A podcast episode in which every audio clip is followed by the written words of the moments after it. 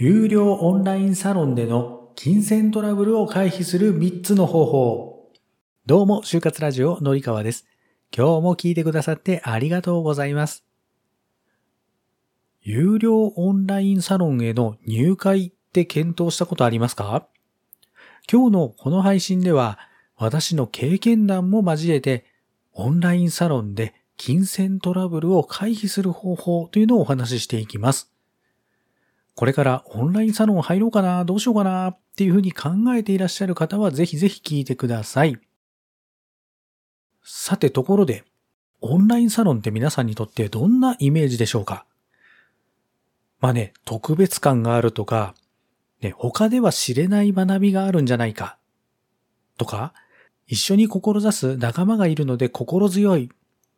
とか、有名人の裏側を知ることができる。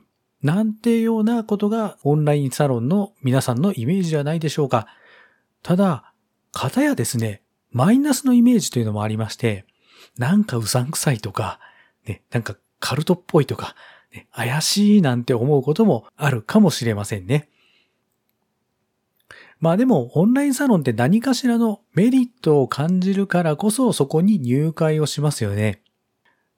オンラインサロンで有料のものを検討しているよというあなた。特にお金の面については絶対に気をつけてほしいという落とし穴ポイントがあります。